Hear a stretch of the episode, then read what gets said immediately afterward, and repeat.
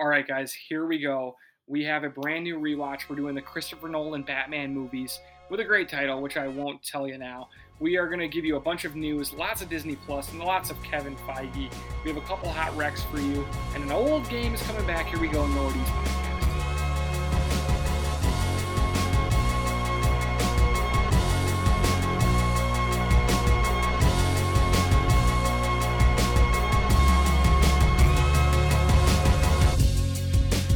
And here we go, Nordy's podcast. I'm Eric. I'm here with Ryan and Jim. How are you guys doing? Doing well, man. I'm doing pretty damn well. How about that, Eric? I like that. I'm doing great. Happy to be here with you guys. We had a great sports cast. We talked lots of NFL playoffs, so go check that out if you like sports like we do. Um, but here we go. We have a great screencast for you guys. All kinds of news. A new rewatch series. An old game is back. It's going to be a whole lot of fun this week, and we're so happy to spend this week with our friends you guys, the listeners. So please give us a follow if you haven't yet on Twitter and Instagram at Nordy's Podcast. Also, subscribe on anywhere you get your favorite podcast from and get the Nordy's Podcast each and every week. 2020 was a drag. 2021 starting off slowly. That's okay. Friends from the Nordy's Podcast are here each and every week to cheer you up with amazing episodes, friendship, topics to bring up to friends to pretend they are your own thoughts, but they're actually ours, memes, all kinds of things. We are here to be your friends. Talk back. We won't hear you, but you'll feel better. I feel like we're turning into a meme account with a podcast as a side hustle. Yeah. No, no, no. And I'm I'm I'm totally on board. It's all about the pod, but it is a great follow. Mm-hmm. Great follow. The gram is hot. The Gram's hot. Hot. More people have been communicating with the Gram than ever before. Yeah, uh, for you guys who like don't really manage it but can jump in whenever you want, you guys must be like, Jesus Christ, because the messages just blow up your phone all day or what? No, I have the notifications off for that. All day. All, Oh, but you keep them on all day. on I- your fucking wristwatch. And I then love it. sometimes- Sometimes I'm like really curious, but I don't want to click on it and then have you not see it if you're in the middle of a conversation. Yeah, because then I wouldn't notice. So a lot of the day I'm like, oh gosh, I really wonder what that convo's about. Well, that's the beauty of it though, because like if you reply, I will at least go like like your comment and see it, and maybe reply. If you give me some fucking controversial shit, we might get into it. It's kind of fun. So hey, it. if you if you follow the gram, feel free to message anytime. It's good. It's it's all fun, and that's how we interact, right? You know, so um, that's how we're that's how we're proven we're really friends. I feel like Eric looks at his watch and he's like, Ashley, who? I gotta log in real quick. Yeah, who's this? Who's this now? All right, guys. Um, so here we go. Beer time. We're all drinking our own beers. What are you guys drinking today? All right, I'm drinking. Uh, you guys, Badger Hill from Shakopee. I thought this Traitor IPA was appropriate for the week, so that's Very what I'm drinking. appropriate. Traitor IPA, Traitor, and it's pretty good, you guys. Very traditional. I like it. I'm drinking uh, from Portage. It's illegal to storm the Capitol. No, I'm kidding. Um, it's, it's called Other Plans. It's a New England IPA. Anytime I see Portage and it's a new beer, I'm getting it now. Jimbo, you've sold me on Portage. I love Portage. Everything they make is like really quality beer. So I'm I'm very happy for this. This is uh, just a straight up New England IPA. It's really good, really solid beer. Um, I'm drinking Surly Pentagram um, because it made me think pentagram is that pagan symbol that's been confused with the symbol of the devil. And if you are a seditious, sedis, what's the word? Seditious Delicious. traitor, you're going. Yeah. um, no, but for real, uh, Pentagram from Surly is one of my very favorite uh, Surly beers. It is a an American dark sour ale. So it is a really extremely funky, fun beer. It doesn't taste like anyone else's stuff. It's a great deal. I think it was 16 bucks for a four pack of uh, 16 ounce cans. So freaking love it. Haven't had Surly in some time. Glad that they're back making cool things. I think they realized that the uh, the demand for the pentagram bottle has waned significantly, and they thought, let's put it in cans and make it affordable, and then we could sell more of it. for sure. It's just such a funky beer. It's a really fun one to drink. So happy to have it. Um, Cool. All right, guys, here we go. We're diving right into Do We Care? Actually, you know what? let's dive into something we do care about, and that Ooh. was the most BS uh, stuff that happened this week with Mm. people storming the U.S. Capitol with weapons, um, claiming they liked Blue Lives until Blue Lives stood in their way from overthrowing the government, killing a police officer, assaulting others, um, being racist traitors uh, to the country. We here at the Podcast will never stand with these people. They claim to be patriots. They are not patriots. Attacking America is not being an American. And honestly, if you think it is, um, feel free to message us and have a civil conversation. But if you are passionately on the side of Q, you probably shouldn't be a fan of the Nordies podcast. I don't Not think only anybody out there right now is listening, being like, "Whoa, they're talking to me, bro." I don't think so. But if if you are listening, I want to know why, and then I'll block you. Yeah, fair enough. Not, and not only did they do all those things, they did some of the like worst things imaginable. I mean, uh, obviously, killing a police officer notwithstanding, so blue lives don't actually matter. It was just a dog whistle for racism. But- Mhm. they spread like feces on the walls of Congress. They brought Confederate Nazi flags into like a hollowed temple of democracy. And then people in right wing politics lost a bunch of followers that were Nazis that Twitter like shut down and they're complaining that they're losing followers. Like aren't those you you don't want Nazis as followers. I just scratch my head at all of this. Like, um, obviously, it's unbelievably horrific and stupid, and it makes me very angry. But at the same time, I just I scratch my head of like, you are the Confederacy reborn, and you don't fucking get it, and everyone else does. Like, it's everyone's in on the joke except them Mhm. and they have no clue that what they're doing is the again i always harken back to you're the you're the people in the crowd during segregation that are cheering on firefighters hosing down like little black kids that are trying to integrate into like an all white school like that's who you are and i fucking hate everything that i saw and wish that it never happened. But at the same time, I'm also glad that it did because now they're out in the open. Now Mhm. we know who they are.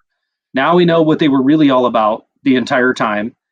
And I hope, I hope, as a white person, I realize that my America is different than black people. Like I, I couldn't imagine. I think I sent you guys the text.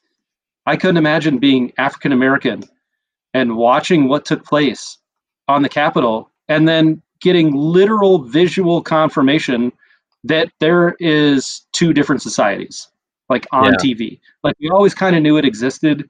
And I think, you know, here for us, you know, we, we all support uh, Black Lives Matter and have the signs in our yard and support all sorts of different causes. But to, for, for black people to see that on TV, I can't, I can't even imagine how they must have felt. And I feel such empathy towards people of color who, you know, even like the uh, rest in peace, John Lewis did a, a peaceful sit-in in like 2016 and was arrested. The the Capitol Police were literally throwing out handicapped people that were were protesting outside of Mitch McConnell's office. People in wheelchairs. They were picking them up out of their wheelchairs and escorting them Mhm. out. But we don't have enough Capitol Police to prevent people from like storming the Senate chamber. And it came down to one black police officer preventing them from going in there. Yeah, that was crazy. Eugene by the Campbell, way. like- yeah. like all sorry i got on a little soapbox there but fucking hey like this Yeah. it was one it was so nightmarish and i I- i'm just i don't know i'm out of words. I think now. we have You to guys- have to hope that good comes from this. Not if you're a Trump supporter. The only way back to the fold is to admit that you're wrong, that these things didn't work out, that you were tricked or connived. You have to end the support now for this like upheaval of the of a peaceful and and proper election. And maybe someday you can come back to the fold, but you have to come all the way.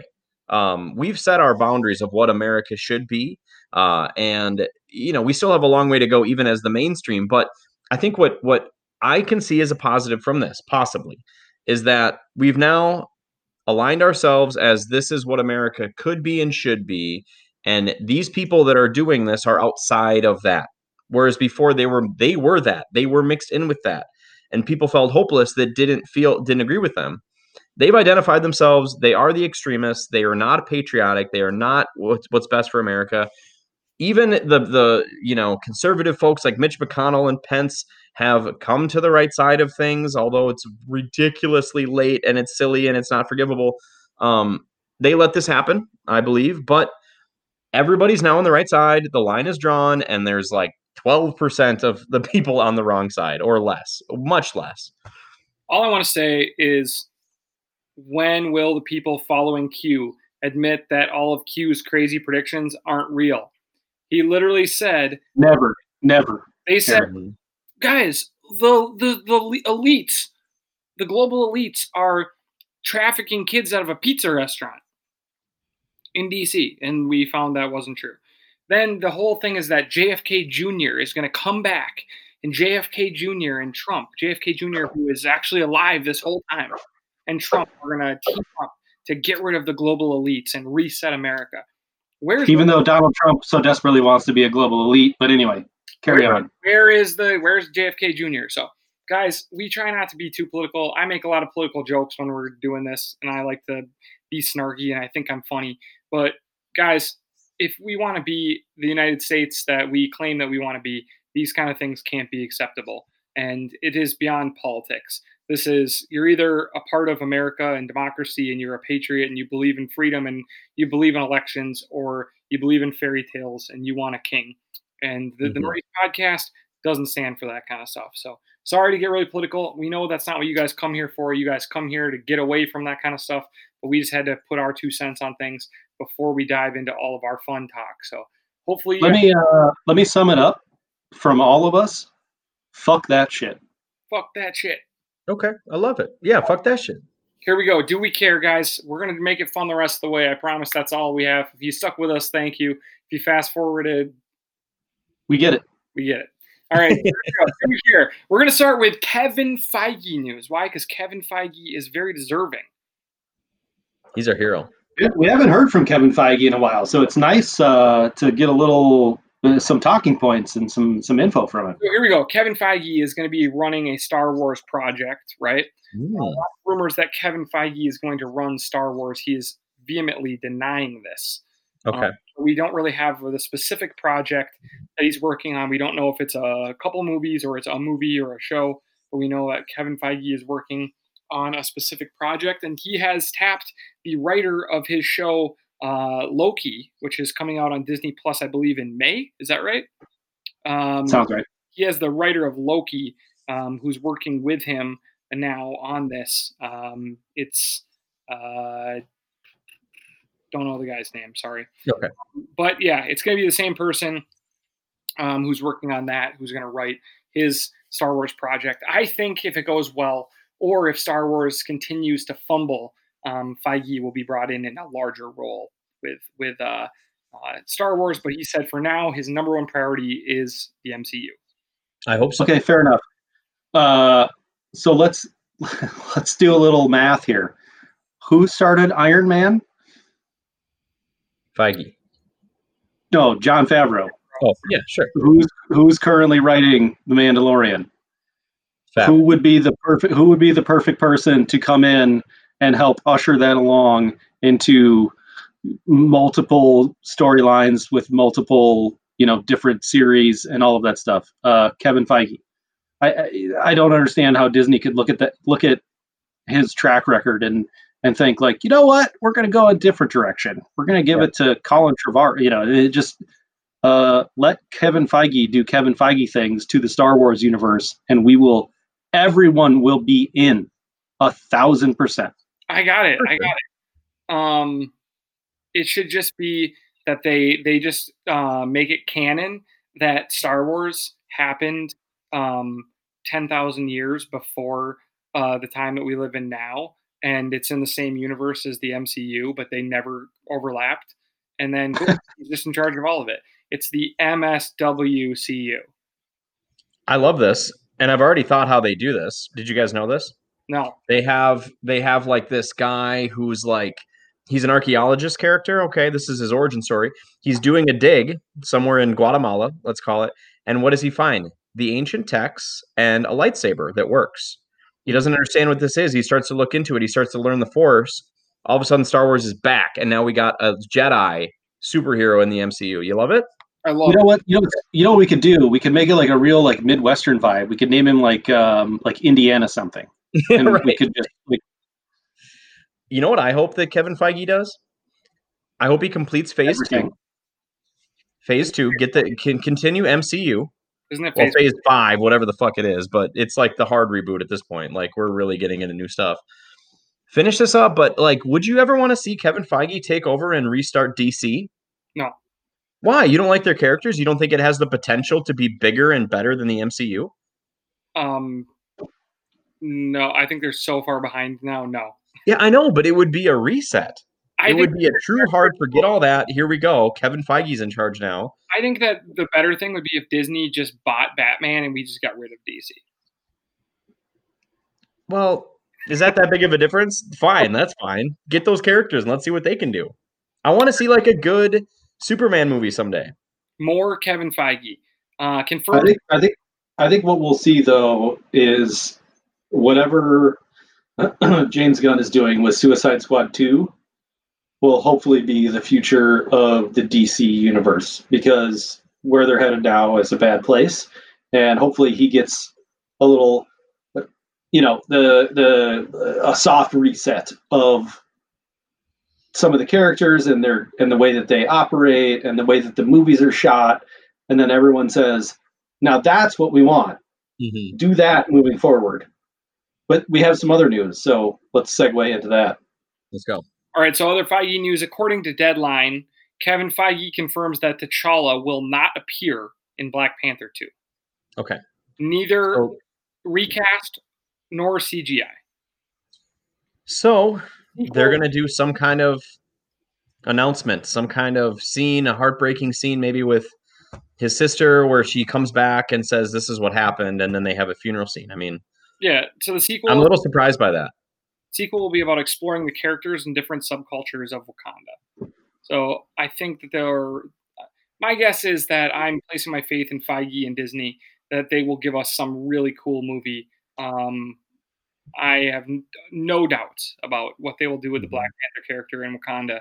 It's too important. They have too many plans for it. Um, I'm really excited about where, where they're headed with it. But there will and be the way that they tr- the way that they treated black panther the first time with the utmost respect that they could Mhm. i think they I, I fully trust them to do a really good job Yeah, me too. Me too. And it doesn't. Parts of it surprises me. Parts not. Obviously, they weren't going to recast T'Challa. I didn't think they were going to do some ugly CGI fake thing. It's too soon. You know, you can maybe do that with Leia, but um. So I guess it doesn't surprise me, but I guess that's going to be a bunch of big surprises for us. sticking with Disney Plus, Black Widow is rumored to be releasing simultaneously in theaters and on Disney Plus Premier Access. Uh, So we pay thirty bucks. You'll pay the 30 bucks or you'll see it I'd pay it instantly. instantly. But good news, Mhm. they'll be doing both.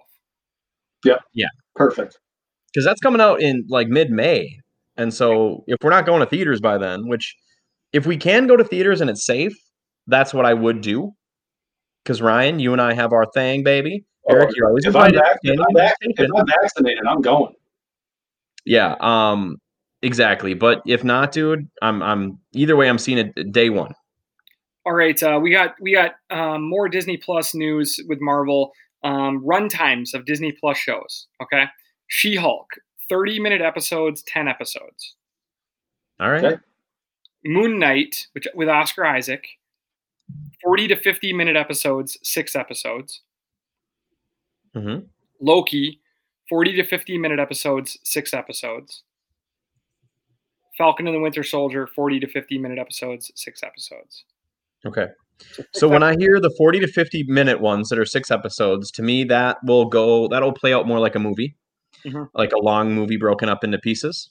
Um, and then the ones that are half an hour but longer episodes, that will feel a little bit more like a serial show. that's like a little bit more of a TV vibe, like WandaVision is going to be, which is going to feel very much like a TV show, from what I understand. Um, it does say a lot. Uh, the lo- run times are not long; they're Mandalorian level, so that's good though. You know, we don't need we need quality, not quantity, with these things. So that's all good news. I'm excited about that. All right, uh, Marvel Legends came out. Jim, what Yeah.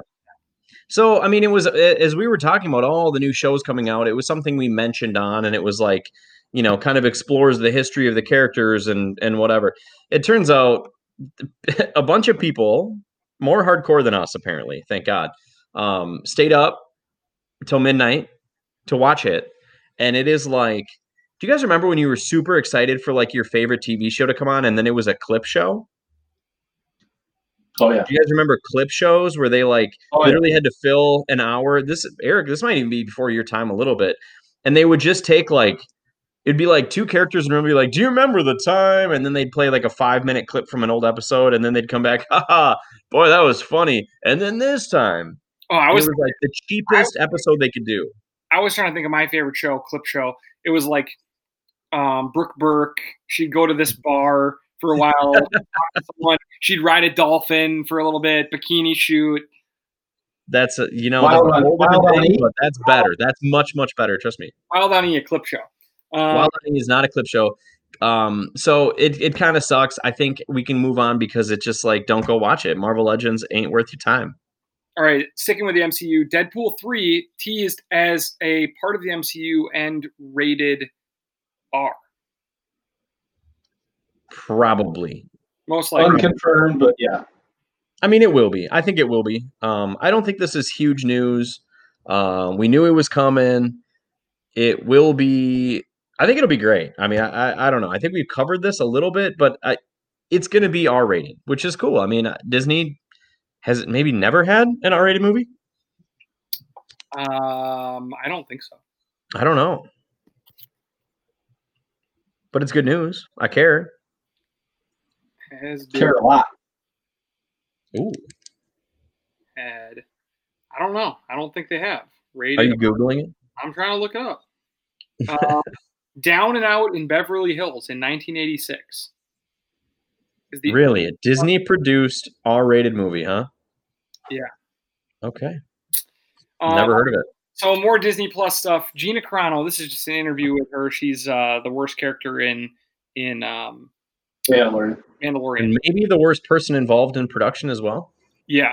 So Gina Carano says Luke Skywalker's appearance in The Mandalorian wasn't in the script at all. Oh, She and the other stars had no idea what was happening until Mark Hamill walked onto the set. mm. So it was a secret, even in the top secret Disney filming of the show. that's smart. Yeah, don't tell her for sure. My favorite Um, part is though is that somehow they kept that a secret. Nothing slipped, and their biggest uh, reveal um, all happened without a blip. No one had any idea. It's amazing. I mean, they were so worried that people were going to find out about Baby Yoda, um, and nobody did. And even even after it was released, I got to watch it with no fucking idea what was going to come out of that pod, and it was amazing. It was an amazing moment. I'll never forget it. The thing about Baby Yoda is that they were so worried about people finding out about it that they didn't mm-hmm. even make the toys. Right, which is crazy for them because that's why they're doing all of this. It's for toys. It's not even for us. It's for the kids, yo. they didn't even have toys ready to go because they were worried that people would see the toys and it would spoil the first episode. And guess Well, what? that's how they. always that's how these spoilers get get ruined for Star Wars of like new characters because they, you know, send the specs of the like, you know their outfits and things like that to the companies that make them, China, yeah, uh, you know, other other places. Then those get leaked online, and then they're like, "Oh, this character from this book or you know whatever is going to be appearing." So that's awesome. I've already literally gone in and seen all the character designs from the Eternals because I'm nerdy like that, and I wanted to see them. And I've seen the toys; they look cool. Um, all right, sticking with uh, more things we care about. WandaVision coming out this Friday. We're super excited about it. And the early reviews have been good, right? Yeah. So you know they do these like social media reviews where they end this. They send out three episodes, is which they they did here to a certain amount of reviewers, and someday I will be on this list, but it ain't yet.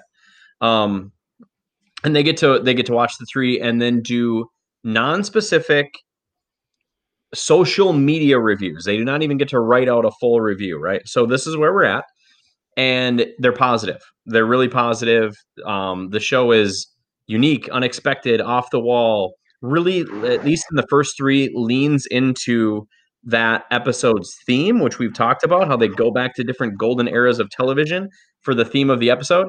And then when they break from that to show what's actually happening in the real world, where Wanda, you know, gets some input that doesn't match up with her like skewed magical worldview she's created, her reality, those are very jarring and very effective, you know, because they've really dove into this is Leave It to Beaver, and now this is uh, you know, I Dream of Jeannie.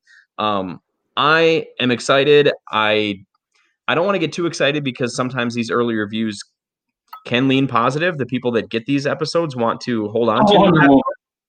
Yeah, Wonder Woman, exactly. When we were like, hey, early reviews for Wonder Woman, now we're more excited. And then we watched it. But I, you know, I have way more faith always in Marvel than I do in DC. And I, I'm psyched, man. I think it's going to be good. So people have only seen three, but they really like them. Good. Um, all right. Other news. Um, Well, real quick, real quick on WandaVision. Uh, just to chime in, they're going to be releasing the first two episodes for the premiere. So we're going to get two episodes right out of the gate, and it's going to be a nine episode first season. weird. Can't wait. I'm watching both on Friday. all positive things. Yeah, exactly. Can't wait. All right, guys. A few other things. Um, we've found out that uh, uh, who the new Batman is going to be. It's not going to be Ben Affleck because he's left. It's going to be Michael Keaton reprising the role that he did in the '90s um, as the main Batman in the MCU.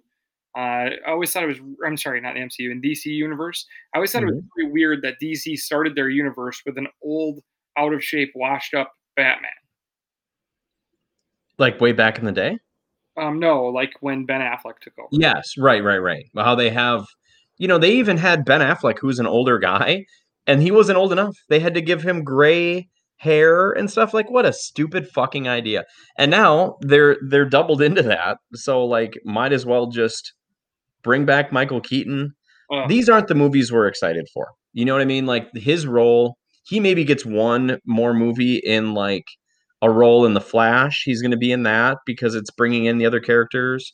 Um, maybe he gets a movie, kind of like he maybe he ends up doing like the Dark Knight Returns or whatever, like you were referencing earlier, like know. off the pod. But they're really hoping Pattinson. This thing works out with Pattinson, and he's the only the one Batman. about. I just want to see more Pattinson. yeah, yeah, yeah. We why, are, why are they even? Why are they doing this? because they already have written movies and they're so scared everything sucks and they're afraid to even try to rewrite stuff um that they're just going to stick with their plan and and cast somebody else and keep going Going down on stupid.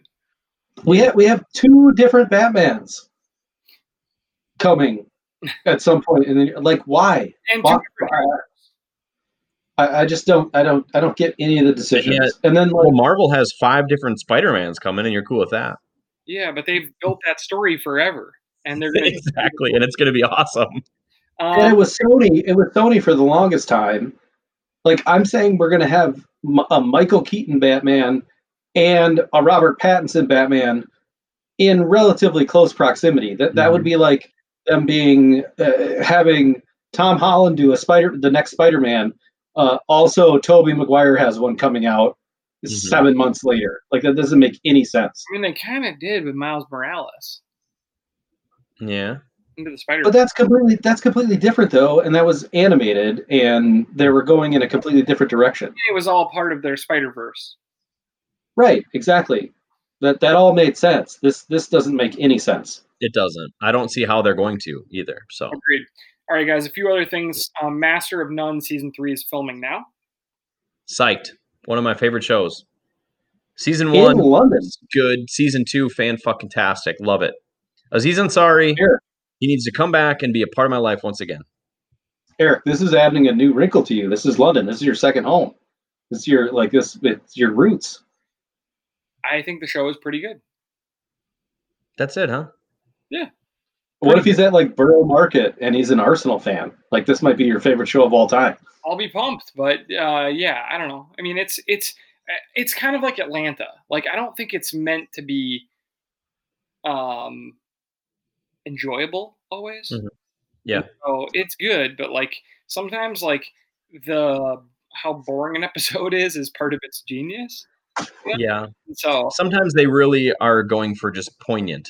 yeah, They just want it to be poignant and make you think, which is cool too. But I feel like Master of None None does. It's a little funnier. It's a little funnier overall than some of the other ones.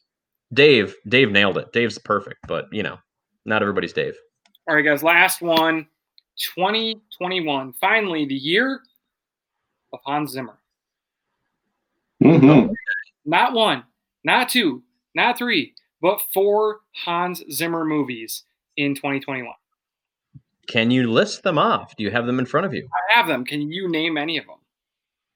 Uh, well, Wonder Woman, No, 1984. No. Oh, that's 2020. oh, okay.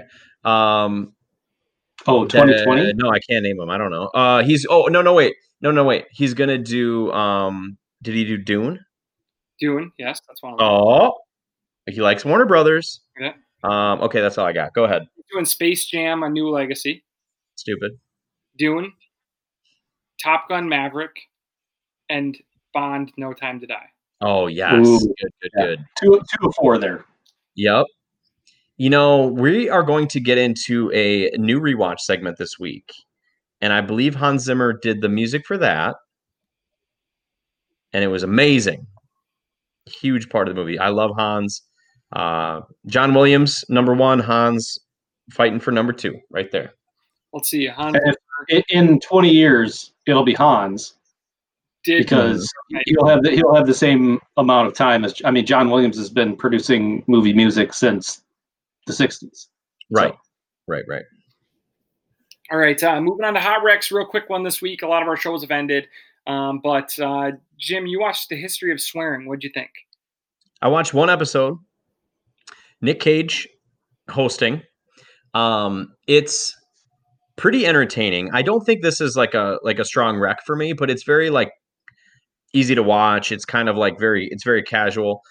It's kind of like Drunk History, if you guys remember that show. I love Mhm. history so much. So they kind of bring in, you know, actual historians to say, hey, you know, the lexicon. Like the first episode, what do you guys think the first episode it would be in history of swearing? Um, What word is it? It's a one word answer here, guys. I'm looking for it. It's not that hard. What's the best Fuck. word? Fuck. Ryan got it. So they start with the best word. And you know, it's funny and they bring in like, you know, comedians and and all this shit. Ultimately, I don't know if it's quite as good as it could have been. Um the history part is interesting. I'm gonna watch probably one more at some point when I'm bored. It's not a real hard wreck, but it's okay. It's okay. Uh, history of swearing is like a C plus B minus. Go. What else is up? All right, uh, Ryan, you watched Tiger Woods documentary on uh, HBO Max. It's unbelievable. What? I mean, I I, I, I talked about this in the uh, the the sportscast when I asked who was bigger, Tiger Woods or Michael Jordan, and this documentary so far, it, it hasn't delved into any of the the stuff, for lack of a better term. Mhm. Um, but it just sort of chronicles Tiger Woods' upbringing, how much golf was a part of his life, how much golf was forced on him as a part of his life by his Mm. dad, and then how successful he became. Like his dad is insane. Like Earl is bonkers. Like he said, Tiger is going to be the next Gandhi, and he's going to be more important than Gandhi, and he's going to bridge all these racial gaps in society and all this stuff. Like, I mean, he was off his fucking rocker, like Mm. gone. But the accolades and the performance that Tiger put in in the early 2000s are unmatched in any other sport. Like, if you want to compare it, like we Eric mentioned on the Sportcast, he did more for the sport of golf that was absolutely dead in the water Dead. to to elevate it to a whole nother level to the point where like tiger's fame uh, was unprecedented and like there were you know golf pros that were they only like they were intimidated to play with him, and it's it's a it's a really cool look into someone who went from nothing and then he was a really good college golfer and won like the amateur championships. And then all of a sudden he wins the masters like the next year. And it's off and running from that point. It's it's really interesting. I know you know jim you're not a huge uh golf person it doesn't like golf has a little bit to do with it and that's kind of the overarching theme but it's more about like the relationship with his dad. Um, his parents made him write like a like they made him break up with his high school girlfriend because they thought she was going to be uh, a drag on his golf game performance and they made him write this letter to her and she never got to talk to him. Like it, it's a really interesting thing of all behind the scenes. And then the final scene is a tease for what's to come and they're going to start delving into um, you know tiger's quote unquote like you know downfall so okay. it's a it's a it's a really good important uh, look into someone who had his image so protected by corporate sponsorships that all of these things never came out until they came out and then we got a waterfall right so they sort of peel back the the onion layer by layer and you get a, a, a different look into the history of tiger woods and i think it's incredibly interesting and well done all right i'm going to watch it and ryan one thing you touched on i think that sometimes somebody that isn't a huge fan of the sport gets more from the sports documentary because I'm going agree. to think those parts are interesting. Whereas you're like, well, I know that stuff. Like, let's get into this. Like, it's all going to be interesting to me. So I'm because all about I'm going to watch you're, it. You're not you're not being forced to watch an entire golf tournament. You get the highlights, which are all the, the cool highlights, parts. but also highlights that I may have never seen. Where you're like, yeah, I remember that. That was amazing shot. I'll be like, holy fuck, you know. So I'm into it, man. I'm gonna watch it. It'll probably give me, uh, you know, a new appreciation for Tiger. Maybe not for golf. the The first episode is an hour and a half, so buckle okay. up. I think it's right. I think it's a four part series. It's a good thing they let you watch it in two parts if you want. That's nice. I have a pause, so yeah, you do for sure. All right, guys, it's time to move on to our newest rewatch series, um, which has the very uh, easy, rolling off the tongue name of you either die a hero or you live long enough to see yourself become the rewatch. oh, it's it's perfect. It's perfect. I can't wait to hear you say it two more times. Um, all right, guys. So we are watching the Christopher Nolan Batman Dark Knight trilogy. Um, this is um, the reason that we watch superhero movies. Yeah, that's fair. I think. I mean, this changed what a superhero movie could be. Uh, changed how we thought of superheroes. It made their stories seem, I don't want to say dark because it's the Dark Knight trilogy, but darker and grittier. And uh, I think that the first one is the least famous of the three. Um, but which is a true origin story of Batman. And origin stories, I've watched many of them, and many of them are boring because it spends so much time on this the human part and the tortured soul part, and it doesn't spend enough time on action.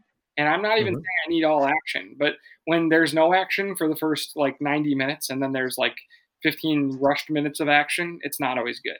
And this movie was so well paced that it didn't feel that way to me at any time. So let's get started with it. I'll do my best. You guys need to help me because there's a lot going on in this movie. But it starts out with um, what's the what's the title of this, Eric? This is Batman Begins. I'm sorry, everyone. First movie, Batman Begins. Um, it starts out with Bruce Wayne in some kind of East Asian prison camp. Fair. Um, he is Mongolia. Is this Mongolia or something? Um, Whatever. East Asian. You said it. Want it to be, but some East Asian mountainous you know, probably Western China, something like that. Okay. Um, so they are in these, they're in this prison, and he is uh, the the big bad of the prison, um, fighting everyone, destroying groups of gods. Uh, at one point, there's a famous line where they take him out and they need to put him into solitary confinement, and he said, "I don't need protection," and they're like, "No, we need to protect him from you." Um, so yeah, which Watchmen then stole not long after that with their line from I'm not I'm not locked in here with you. You're locked in here with me. It's like, yeah, that's it sounded cool both times. It's good. It's good. So in this, uh, you get an appearance from a mysterious, um, what's his name? Liam Neeson. Neeson. Yeah, Liam Neeson comes in with a cool suit, claiming not to be Ra's al Ghul, but speaking for Ra's al Ghul. Yes, and he wants to bring him, he wants to challenge him to find what he's really looking for, to climb this mountain with a blue flower and uh, discover what he his real purpose is in life. Uh, and so he goes there and he trains with Ghul and the League of Shadows um, as they do the most intense training. And I found myself so interested in every bit of that training just every scene with the two of them where he's learning from Liam Neeson was so fun to me. Um, you see all of this like um, kind of like Japanese. Maybe it's there in Japan, by the way. Um, but no, you don't think so? No, I don't think they. No, no. It's like Shogun Batman, though. You know, like it is like it is like Shogun Ronin. It is. It is a little samurai ish in that regard. Yeah. So you get this. I, I, would say I would say that they pulled influence from a lot of Asian culture for this. Uh, yeah, and so you get you get this amazing scene where there's all this training, and you learn the art of deception, and you learn to make your your opponent fear you, and to think you are more than man. And I really liked this whole beginning. I, I found myself glued to the screen at this part. Well, it's very apropos for what Batman became. You know, it, especially like not necessarily in the movies, but also in the comics, where um, you had scenes of uh, you know criminals out and about, but then that the the light of you know uh, Jim Gordon's uh, spotlight with Batman in the sky, and all of a sudden they get spooked, like oh Batman's going to be looking for us. I'm I'm out of here. So that that that's a very uh, uh, poignant foreshadowing of what the Batman character is going to become mm-hmm. in due time. You guys are right yeah. in the Himalayas, so okay. somewhere in southeast to East Asia. So I thought all this worked. Um, one of the reasons I liked it is because it got some action into the movie in a time when you would normally sort of just be like, you know, maybe a kid. Like, you know, a lot of these origin stories start as kids. This they did, they started mostly, they, although the very first scene was him falling down the well with the bats, okay? And then they go right into him as, a, as this guy in the, the, you know, prison. Um, and then they did the rest of his childhood stuff with Martha and his dad dying as flashbacks, which I thought was more successful than just doing it totally linear. Mm-hmm. Um, and they introduced right away these themes of of fear and how that can hold you back and how it can be a tool for the righteous. Um, I don't know how all of it works in the end in a day when I think people are a little bit more woke about, you know, sometimes people that are committing crimes are in a place of desperation and just scaring them out of doing the crime just makes them maybe die of hunger or something, you know, unless you're helping them in other ways. Um, but you know, it it stuck with the themes and it started them early, which I really did like. And Liam Neeson is cool as fuck. I don't know what happened to his career because he was awesome. He's great, and he's great in this movie. Uh, yes. So eventually, he has a great fight scene um, with the League of Shadows. The whole scene where they are moving in and out, uh, and he's got to like hide within the League of Shadows was so cool. Loved that whole scene. Worked perfectly. The I will say this: the climax of this scene. Somebody t- Chris Nolan was like, I want to do some big explosions. And they're like, well, how the fuck are we going to do that in this like little mountain, you know, chateau fucking place? And I guess they they figured, okay, we got some gunpowder. The explosions were over the top and super silly for me at this point. The fact that like everything was blowing up, like it's it's like a little mountain hut, dude. I don't know what's blowing well, up. I think but. they were just yeah, and that okay. So if you don't think logically about like how much gunpowder there was, I think it was just a, a way for Nolan to show that Bruce Wayne had destroyed the house of Ra's al Ghul. Yeah, yeah, yeah. Yeah, and, and, and he escapes. It. He escapes. He does save. Um, uh, well, I guess we don't know what his character's name at that point was, but it, you know, he turns out to be Ra's al Ghul in the end. He saves him. Dukan, Dukan or something like that, or Dukan. Yeah, right. And and I don't think he was Ra's al Ghul then. Yeah, he was the whole time. You think so? Yep. Because he's yep. that's all. That's all part of the deception, Eric. Is that they made the Ken Watanabe, who plays the you know shaman-looking monk guy with the Fu Manchu, is like uh, Padme Padme Amidala's, uh, you know, extra, or even you know, or even better, he's the Mandarin from uh, Iron Man Three, essentially. There you go. So eventually, Bruce goes back uh, and t- picks up his role after being gone and thought dead for seven years or something like that. Um, Michael Caine tears this movie up too. Literally the heart and soul of the movie. He is so good. He might be the reason this movie is so good. I think he's the reason that the trilogy is so good. Like his, I think you might be right. His connection to Bruce um, makes Bruce a human character, and it's it's the you know only through Rachel and and Alfred is he really connected to anything in an emotional way through mm-hmm. the movies. And so I think that Michael Caine is critical to this whole thing. He's funny, he's emotional, he's a father figure, he is a partner in crime, he's all of it, and he's just so freaking good. I he's the best Alfred of all time, and some of his best scenes are coming up in the next movie, which I can't wait for. Oh, love it! So um, I will say this too: I like um, this version of Rachel a lot better. I I liked her too. You know, in in looking back, I haven't seen this movie in a long time. People have given Kate Holmes, Katie Holmes, so much shit just in general for being a you know trash actor and all these things. And I didn't really hate her in this movie. I don't think she was written very well. She maybe didn't have like a lot to to to do. Um, but I didn't think she was bad. I like her in this. I like her better, and I think that if she wouldn't have dumped Tom Cruise, that all of the crazy Scientologists who run uh, Hollywood wouldn't have booted her out, ruined her career. Wait, because, wait. Yeah. So where where are the where are the Scientologists on the anti-Trump uh, spectrum? Just curious. Are they anti? Yeah, where they at? Um, do they stand in the way of of uh, real patriots and 1776 happening again? Well, I don't know. That's the question. I don't know. That's why I'm. That's why I'm curious. Where does really fit into the picture? I think is what we need to address. Um, so Katie Holmes though was really good in this. Um, maybe her character wasn't always. Uh, didn't always have the most depth, but uh, one thing I noticed about this whole thing was that Chris Nolan asked for a lot of do overs after movie one.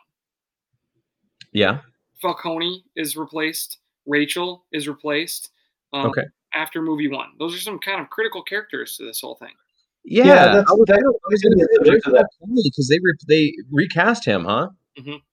Okay. Well, what's also weird is that like in the Dark Knight, and I'm not trying to go into that movie, but Rachel had someone to play off, and that was that was Harvey. In this movie, she's kind of on an island because yeah. the like the main DA guy is worthless and mostly just kind of a sideshow. Like, and that was intentional um, because um, they wanted to showcase Rachel. But I feel like she was just like it was almost like pitted against Bruce Wayne in a way that was kind of unfair. Yeah. Um, I, I think that just sort of did that character a disservice, but I think Nolan realized that and realized that the character had a lot of potential. And so maybe Katie Holmes was like, I've got other things, you know, I don't have time for this, or I, I, I don't know what happened um, with the casting of that, but I think he realized that that there was a lot more potential for that character than than what he gave it in the first one. And I don't want to predict, but I feel like that she was written better in the second one and maybe performed worse by Maggie Gyllenhaal. But we'll see. Yeah. Um, I just know that when he first goes down in the cave and he's not afraid. I'm not afraid anymore, and the bats are flying around him. I was like, and the Zimmer music drops. I was like, dude, this is fucking Batman, yeah. man. This is fucking it. I was loving that part. So you get through a lot of it, and I love. I mean, like everyone always is like, is Christian Bale the best Batman? You don't play Batman. You play Bruce Wayne, and he is the mm-hmm. best Bruce Wayne by some distance. Michael Keaton was a fantastic Bruce Wayne, in my opinion. He's still my favorite Batman, but whatever. Wayne is such a playboy billionaire, and like Bruce Wayne being, you know, Christian Bale being this just asshole, you know, all the time is just so freaking good. Telling all the freeloaders to get out of his party. That was like that was like the cringe factor was unbelievable in that scene. I loved it. But he's being such a hero in that moment too. You know? Right. A Um, s- a, total self-sacrificial thing is just awesome. uh, you have the How good? How did you guys like? I'm. Oh, go ahead. Go ahead. You go. Swimming in the pool at the at the Right. hotel. You know, he's just so good in all of those moments. buys the hotel. What fuck you with my money, whatever. How did you guys think that um, the tech? Did you guys think the tech was cool? Did you buy it? Did you think it was too convenient? Did you Did you think it was fun?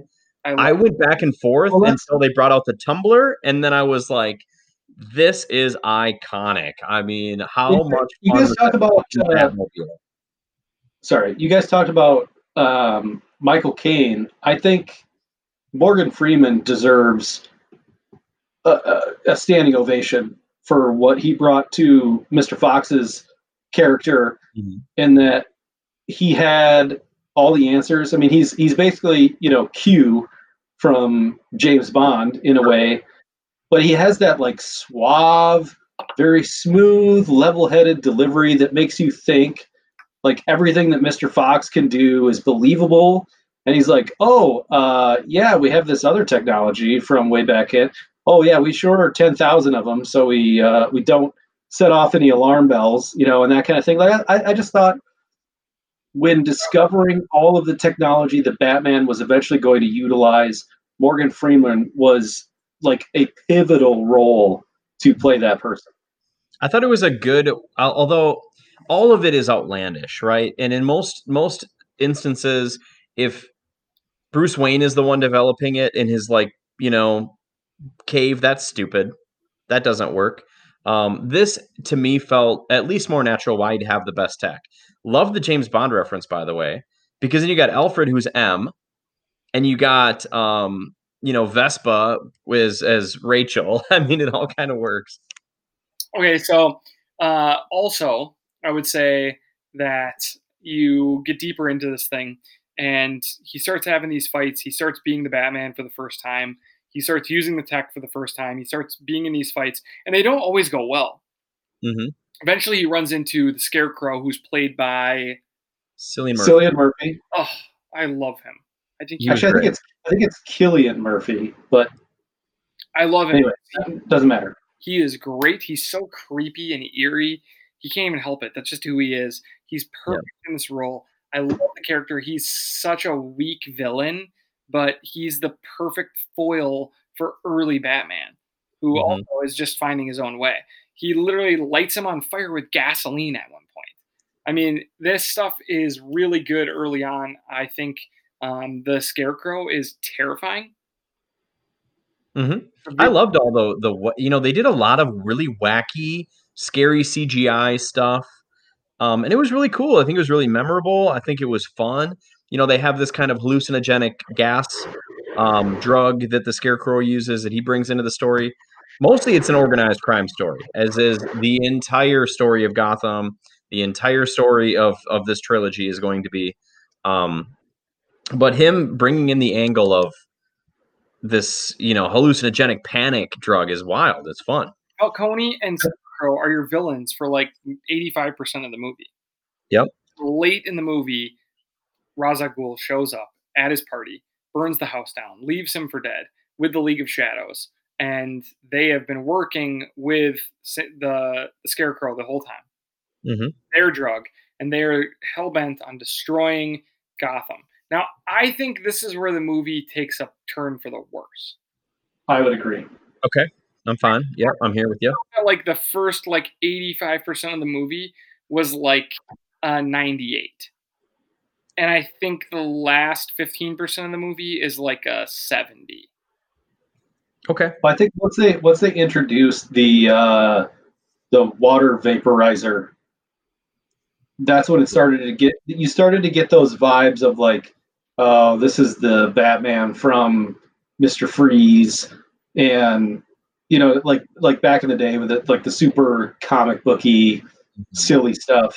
Oh, like And- when you hear like when you finally understand what the master villain plan is, you're like, well, that's stupid. Yeah, they're they're pouring this stuff into the water, and then they're gonna vaporize the water, And then and it just it just it just became a little silly.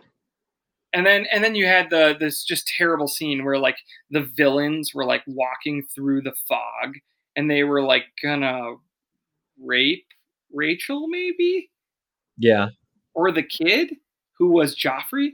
Yeah, I noticed There that. was Joffrey. I yeah, Joffrey Jack Gleeson. Baratheon Jack comes out of nowhere. It's like they like walked through the fog unfazed, like they were like a kid and a girl. Let's rape them or something. I don't know. Yeah.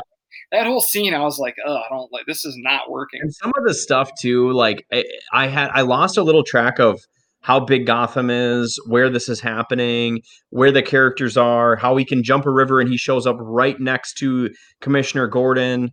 Um, you know, that's really hard to do is plot out an action scene so that the the viewer can follow along where everybody is and where they are, you know, how quickly they can move, you know, how big a distance is between people. And I think we lost a little of that in this scene. Now, I will say, especially sorry uh, in that same vein especially when they're like lock down the island and i'm like what island Mm-hmm.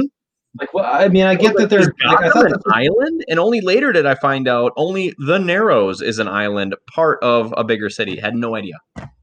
right. And and that was part of like you know the whole arkham you know plot.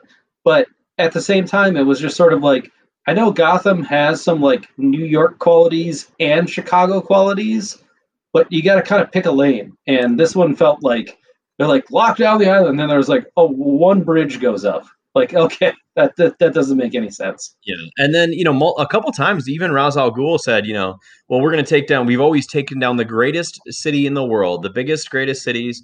And I'm like, well, what about Metropolis? What about these other ones? You know, that should exist in this world. And they're saying Gotham is the greatest city in the world. So I, uh, some of that wasn't very well planned out. Yeah. Um, also, as much as I cared about Liam Neeson's character, even though he was gone for most of the movie, I just didn't really buy the final scene, the final fight scene. with Mhm. them on the train. I don't know. It just it just didn't seem like the ending that that movie deserved. You know, it, it felt it felt silly in the sense of he was so much better than him for so long, and theoretically, Ra's al Ghul's skills did not deteriorate in the year that he was off camera, but then Batman is like innumerably smarter after like four fights Yeah. in Gotham. Like that, that, that, that never, you know, passed the eye test for me. No, I agree. Um, all right, guys. So overall thoughts on the movie? Um, I think it had Oh, a couple too many. Sorry, I'm sorry. It had a couple too many endings. It had the weird ending where they're standing in the in like the the burnt out ruins, and you get a really horrible scene with Katie Holmes where she kisses him, and then she says, "Actually, psych, I don't want to be with you because now you're Batman and not Wayne." But then you get a very cool ending with him and Jim Gordon where they tease the Joker, I was gonna say, and I loved that. I said, "Hell yeah, we're gonna have fun with these movies." And little did we know how good it was gonna get. I was so excited at that part. It saved the end of the movie for me. I was like, oh, I forgot they teased it with the Joker card. The calling card was just a Joker card. What an exciting moment. If that happened now, if they were telling that story now, people would lose their shit in the theater in that post credit. Yep. And it wasn't. It was a post credit scene, wasn't it? Without it really like it was the first post credit scene. It was just the last scene. It was the last. It wasn't after the credits, but it was a post credit scene. Hey, Yep. what are we gonna do now? I don't know. What about this guy? He's leaving this card around, the Joker card, and you're like, oh Beautiful. my god. Here comes Thanos, baby. Yeah. um, I think overall this was a great movie. The series is great. Uh, it's like it's like everything that's really good to watch though. Um, the best things you're the most critical of, you know. And so I found myself being critical, but also thinking like this is still better than almost any superhero movie and most movies that I've seen. I mean, this And not only that, not only that, it was shot in 2005.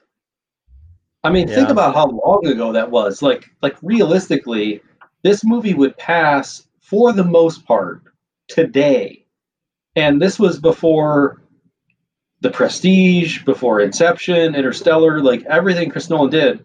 I mean, really, he hadn't done hardly any movies to that point. I mean, he did Memento, and then oh, what was that other uh, stupid Al Pacino movie where he was in Alaska? Uh, uh, Insomnia. Yeah, yeah, yeah. And okay, who who remembers that movie? But like, this was like his first like big budget, huge production film, and though it has flaws, um, not only did he learn from his mistakes, he improved everything about the way he did filmmaking significantly leading into the next movie, which is The Dark Knight. Yeah. And the movie was shot really well. You, you could tell this dude had fucking talent um, right from the jump. I, dude, I, I really loved it. I think for me, should we do Rotten Tomato scores for it? Yeah. Okay. I'm going to give it an 88. I was right there with you. I'm going to go 89. Okay.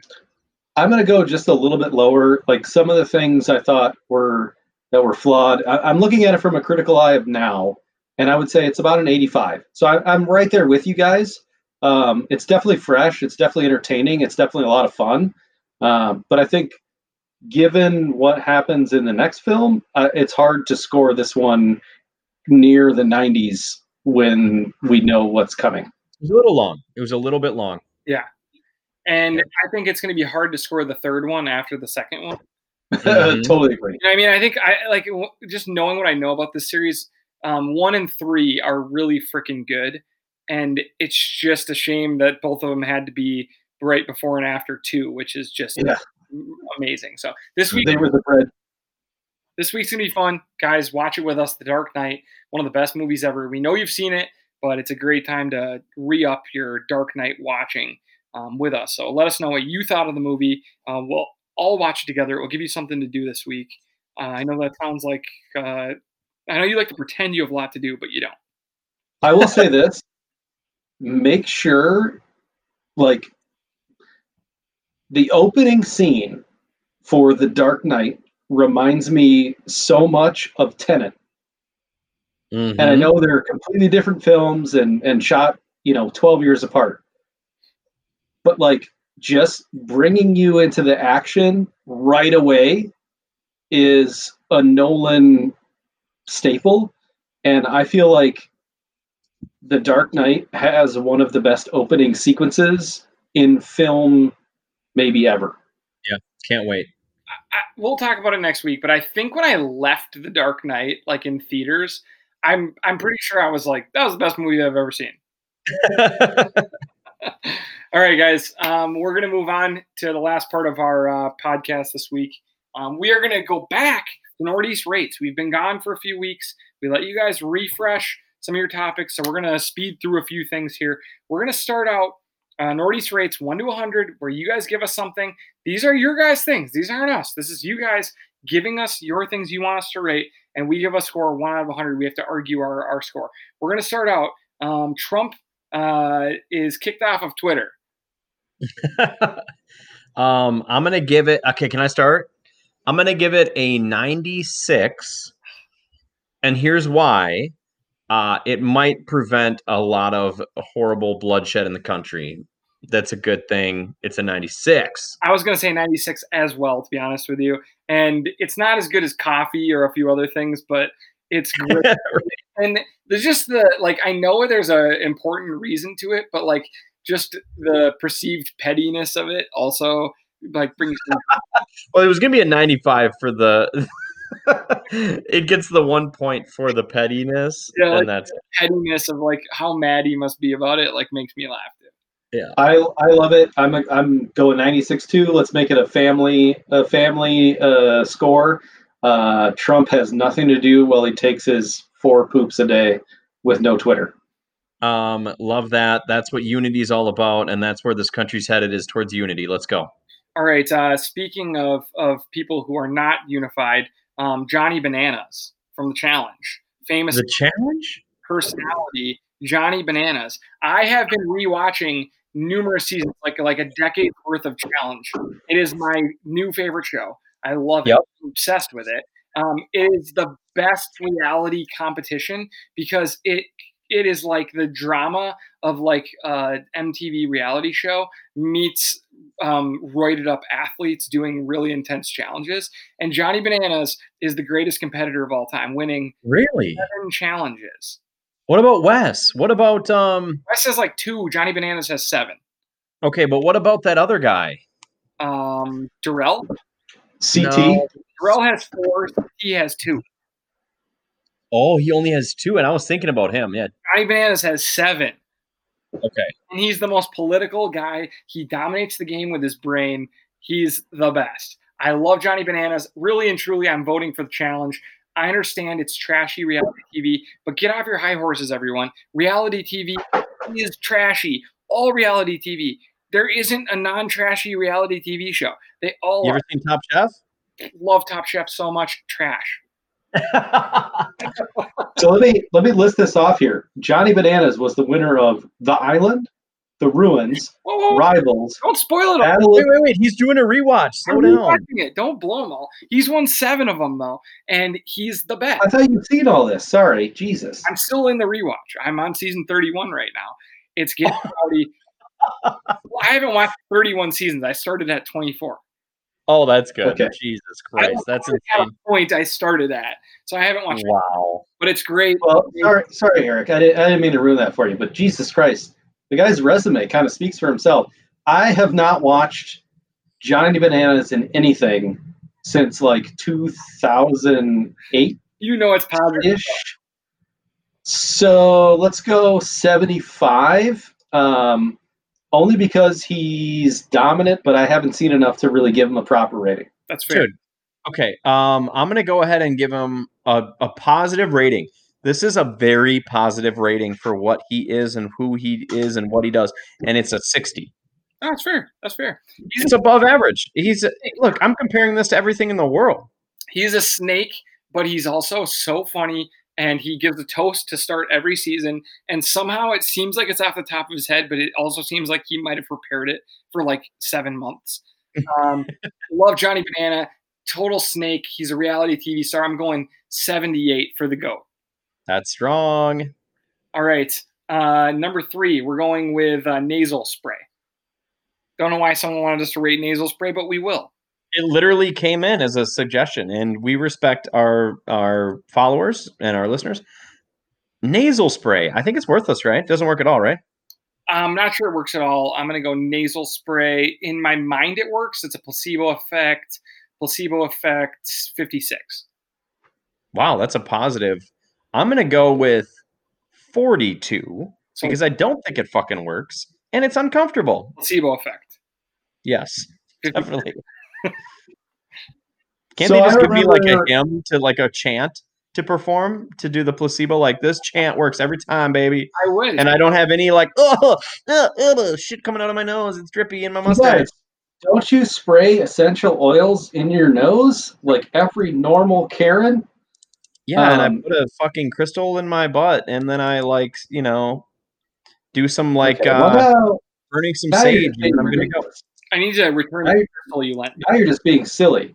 Um, Yeah. uh, there was one time where I had to use um, a nasal spray that was like uh, paired with a steroid that Ooh. that actually like helped some like uh, really bad like nasal inflammation like sinus inflammation that I had. Okay. So that did work. But I think all of this other crap that's just like, oh yeah, just spray this up here and your cold will go away magically. That's all garbage. right. Like if you get a prescription level, you know, kind of nasal spray that you can get like super addicted to, which some people do, um, that stuff works. so Uh, overall, I couldn't care less. Sixty. For something you Okay. don't care about less, you went for like a minute and 15 seconds. All right, here we go. Winter sports. Um, I don't know why, how you want to take this. You want to take it as hockey and basketball, or you want to take it as like snowboarding, skiing, ice skating? I'm going to take it as those, the second group. And I okay. say winter sucks, summer's way better. Um, winter sports, 48. Oh, Eric, that's a re- that's. By the time we're done talking, you're gonna regret your score. It's one of those. to be out the cold to do it. It's not that fun. Who gives a fuck? It's sports. It's something to do. You live in Minnesota. I don't think you have any plans to, to really move. When last You're here. and you were like, this is fun? buddy. It's something to do. And guess what? You don't have to do it. You can also watch it. You go, There's you go, hockey. and you're like, this is fun for like the first lap, and then by the third lap, you're like, my ankle muscles are really weak and they hurt. buddy, you gave it a, a, a below 50 score, and I think that's what you're going to regret about this. I think that it is a nice thing. People enjoy it. I don't like it. I don't care. I don't do any sports. It's not like, oh, I love, I love playing summer sports, bro. I don't like the winter sports. I don't do any sports. I don't give a fuck. It's about watching it. It's about the idea of other people doing it. It to me, it's a positive thing. It's a 72 Sk- ice skating or tubing? ice skating. Tubing, I'll actually get hurt. Ice skating, my butt might be a little oh My sore. gosh, tubing way better. Tubing is gonna. I'll, I will get hurt tubing. I promise you. All right, Ryan, break the tie. Where are you saying tubing as in like tubing down a snow hill or like Yes. tubing on water? Tubing behind a boat. Oh, I'll get her doing both. I thought you were talking about the down the hill though, which is too scary. Summer versus winter. Tubing behind a boat, ice skating. I'll get. Apparently, I can get her doing both. Well, Jimbo's just a piece of glass. Okay, so um, Eric, I think you're being unfairly harsh. I don't. I don't think your. I don't think your take is. You Normally, your refer takes are pretty. Normally, your takes are pretty good. I got to completely disagree with this one. You, as a kid, went sledding. You did. You built the ramps. You did all the fun stuff. Uh, maybe cross country skiing isn't for you. Maybe downhill skiing isn't for you. But like, if you lived in Colorado, I guarantee you would be a skier or a snowboarder or something like that. I think it just depends. Like, we don't have the access to all of the the greatness that is winter sports, and maybe you know you could play running back for the Dallas Cowboys two years ago behind their own line. Um, but pond hockey, pond hockey isn't your thing. So uh, I think I think you're you're being unfairly harsh. I think they're they're all really enjoyable. Like skiing is fun, even if it is on you know small hills in in Lutsen or or wherever. Uh, you know, Lindsey Vonn got her start at Buck Hill. Everyone knows that. Love that. Um, love that. So that it's like a, it's like 72, man. Uh, yes, it's cold, but we're Minnesotans. Don't don't be don't act like you're a San Diego transplant that came here that can't handle a little bit of cold. Eric, you went to the Vikings game when it was like four degrees outside, so don't give me this crap. I can't run around and work up a or I can't skate around and work up a sweat on the pond. Love it. All right, guys. Uh, next up, AirPods. Oh, I'm gonna go first. Um, AirPods are a 90, easily. Oh, They're I thought you were They're- going to the opposite. I thought you were going. yeah, I thought he was No. going to go negative. I thought he was going to go negative. they are i have the airpod pros and they are phenomenal um, i wear them when i like mow the lawn and it blocks out the the noise uh, they're fantastic the the charge lasts forever I, I can't get enough of airpods they're unbelievable Jeez. I want to disagree with you, but I actually want to agree with every single word you said. Ditto, Ryan. What score did you get? 90 Me too. And everything. love it Perfect score. AirPods. Love them. They're great. I have the same ones. We live the same life. Hive mind. They seem a little bit. They seem a little overpriced. I think they're a little pretentious. I don't like how people wear them, even when there's nothing in, in them, just to have them in their ears to look look rich. Hate a, a lot of the a lot of the um you know cultural or uh, classist classist bias comes into play with these AirPods. I don't like any of that stuff. I don't like the fact that now you know Apple has moved on to like one thousand dollar over the ear headphones that are supposedly better than the iPods ear earpods I just bought. Um, I got them as a gift. I love them. Whoa, are they fucking impressive? I mean, could they work any easier? You put them in your no, ear and it turns on. It's crazy. They're oh, amazing. Oh, and then hey, Jimbo, do you want to do you want to pause your music? All you gotta do is take one out, and it pauses yeah, it for you. I mean, the shit works so well. I I use them a lot more recently with any kind of travel. Like I get it. I'm gonna step down a little bit. You guys are a little crazy with this, but I will go. And 80 three, which is strong. Love that. Love that. All right, next up, Zubaz. Oh boy, uh, local, local, brand. Mm-hmm. Zubaz are local. I like Zubaz. I have a pair of Zubaz. They're Minnesota Twin Zubaz. Um, you can't wear them in public, so that docks them quite a few points. Um, if you wear them in public, you look like you've given up, and I don't want yeah. people to think that about me. Um, wearing Zubaz, although you have, but yeah, wearing Zubaz around the house is great.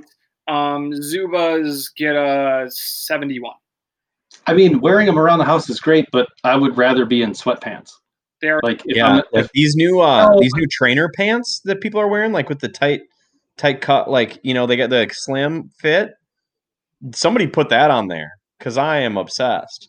I mean, Jimbo, you're like four years behind all this. Like, uh, I know, the- and I'm the- and I'm ten runner- years too old to be wearing them, and I still like them. Brian, if you had Minnesota Oh no, no. all the time, Yeah, these Zubaz are Zubaz are overrated. It's a trend from like the late '80s, early '90s that never really panned out. Um, it tried to be a cool thing. If this was like uh if if Zubaz had started in South Dakota, none of us would think they were even remotely cool. But because they were in Minnesota, we think for some reason it's, it's like wearing a Mighty Ducks jersey. Like everyone thinks like, oh yeah, I knew somebody that you know whatever. It's just kind of silly. Zubaz are completely overrated. I'd rather wear regular sweatpants. Ten times out of ten, they're like a thirty-five. Well, that's a little harsh. I mean, like they're comfortable How many, pants. How many pairs of need Zubaz? Do you, how many pair of Zubaz do you own? one I mean, I don't I don't own any because guess what? They're like thirty five dollars as opposed to like seven dollars, which is what they should be priced at. Okay, But I mean, that doesn't mean they're a negative. They're to to me they're a fifty five, just fine, above average, whatever. overrated. Yeah. great. Uh, How many more we got? Two more Lunchables. Man, Lunchables, man. Ask hey, different times in my life you ask me this, my score would be so d- different. I feel like my score is low right now. Lunchables might be the most overrated thing that's ever existed. there was a time when I worked like, you know, by the hour and I was like a younger man. I was in my 20s and I figured out like, wow, I can get like these Lunchables and like I hardly spend any money on lunch and now I have more money for beer or whatever it was and I really liked them. But they're bad, huh? I mean, They're the bad. food is really bad. like five crackers, four pieces of meat, three pieces of cheese, a mini Snicker bar, and a little bag of carrots. I don't think you've ever had a Lunchable. I have. That's never been in there. A bag of carrots I don't and a. Snickers bar? You have no idea. Always dessert. It's either two Oreos or like a mini candy bar. crackers, meat, cheese, and Oreos, or maybe Chips Ahoy, which avoid those. Yeah, okay. And then you have the pizza ones that are awful. They're like you Yes. eat a frozen pizza. And is there Without heating it is up. there a- there anything worse than a cracker that has been in the fridge like a couple days too long, oh. and then it's like moist No, I, and like almost like soft? Like that's the Ooh. worst. Lunchables may be Like- the most overrated thing that's ever existed. I'm giving Lunchables an 18. They're awful. yeah. I mean, Jimbo, you're a big texture guy with your food. That like soft, mushy cracker with like hard cheese and a slimy meat. That's that's a like a It's almost every bad texture you can get. If they're a thirty. A 30. I'm actually great with that score. I will give also give it a 30. Um, let's try to get away from cheap processed food as a human race. Out with Lunchables 30. Okay, uh, last one. Mild winters. I'm gonna go first. Ooh. Mild winters seem great, right? Because I hate the snow. I don't care about the cold. The cold I can deal with. The snow I can't deal with. Okay, but the other problem is, is that um, mild winter after mild winter after mild winter is a problem because that's global warming. Eventually, after Oh. not weather, and it becomes uh, absolutely trend, an absolute trend.